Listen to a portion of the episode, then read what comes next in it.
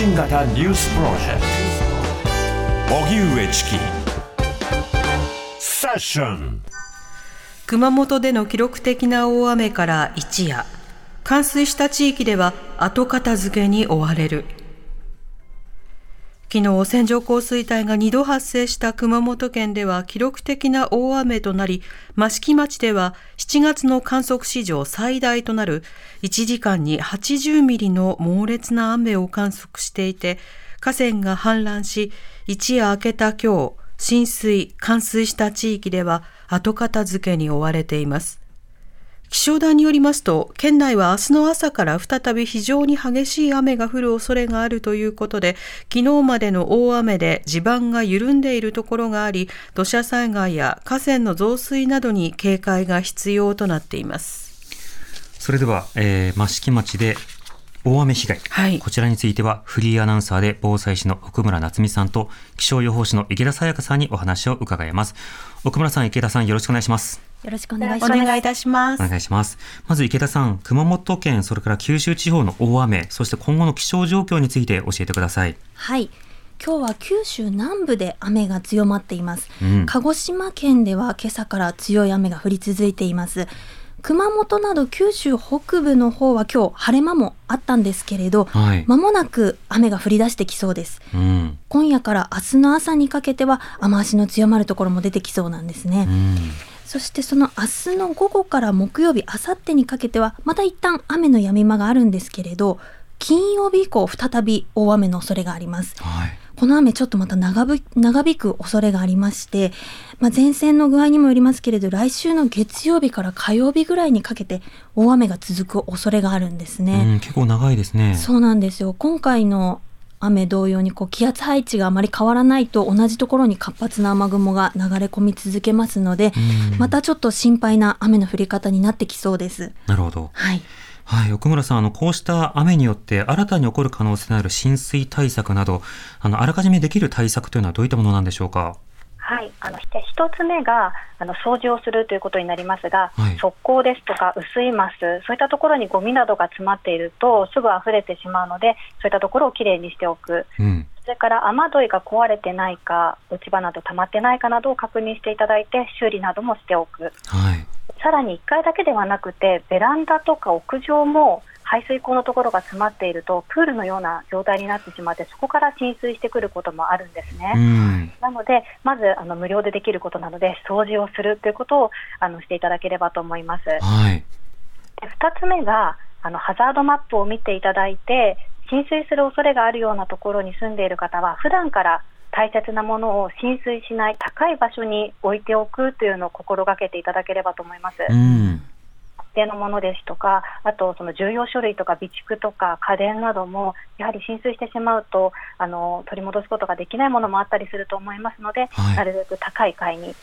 置くということですね。うんうん、で早めの避難がもちろん第一なんですけれども、まあ、今回も夜間でしたけれども、万が一、あのその外に出た方が危険ですとか、あのそういった状況になっているときは、まあ、垂直避難を選ばざるを得ないと思うんですけれども、えー、その時にこう上の階に上げるものもしっかりリストアップしておくということが大事です。うん。数分で状況が変わってしまいますので、はい、被災された方のお話の中で印象的だったのが、やっぱり玄関っていうのは1階にあるので、うんうん、救助された後靴がなくて困ったという方もいらっしゃいました。うんそういったあの被災後、生活できるようにあの、慌てないで準備できるようにリストアップしておくということもやっておいていただければなと思います。なるほど。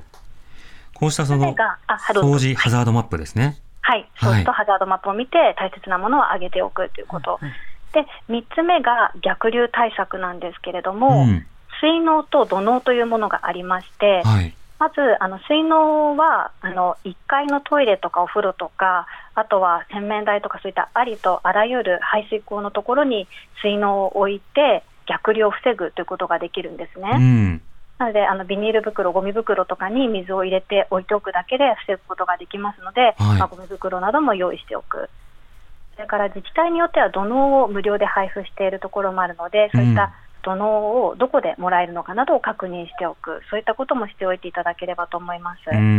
水の逆流対策であの注目されるんですけど、土のの使い道というのはいかがですか？土はその玄関ですとか入り口のところから浸水しないように食い止めるということですね。うん、ただ土のうよりは止水板とかの方が、えーと、その効果が高いので、えー、今もう繰り返し被災している地域もあるんですね。はい、先日もあの去年と今年2回被災したあの静岡県の磐田市というところに入ってきたんですけれども、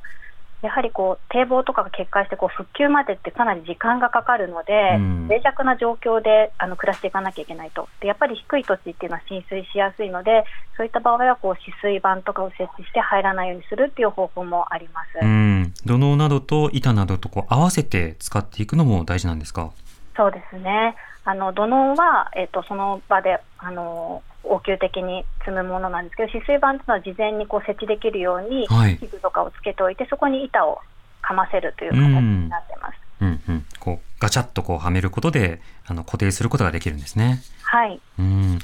池田さん、あの、今回、九州だけではなくても、今後は東京でも線状降水帯などの大雨の可能性というのはあるんでしょうか？今、関東で目先の線状降水帯というのは、ないかなと思うんですけれど、はい、関東はこの線状降水帯ではなく急な雷雨が今日もありそうです。うん、昨日も、ね、昨日雷すごかったあったんですけれど、はい、今もですね栃木県内だったりあと奥多摩秩父の方では激しい雷雨となっているんですね。うん、この雨雲がこの後今夜にかけて平野部にも流れ込んできそうなので、はい、天気の急変タイプの強い雨に注意が必要です。うんなるほど。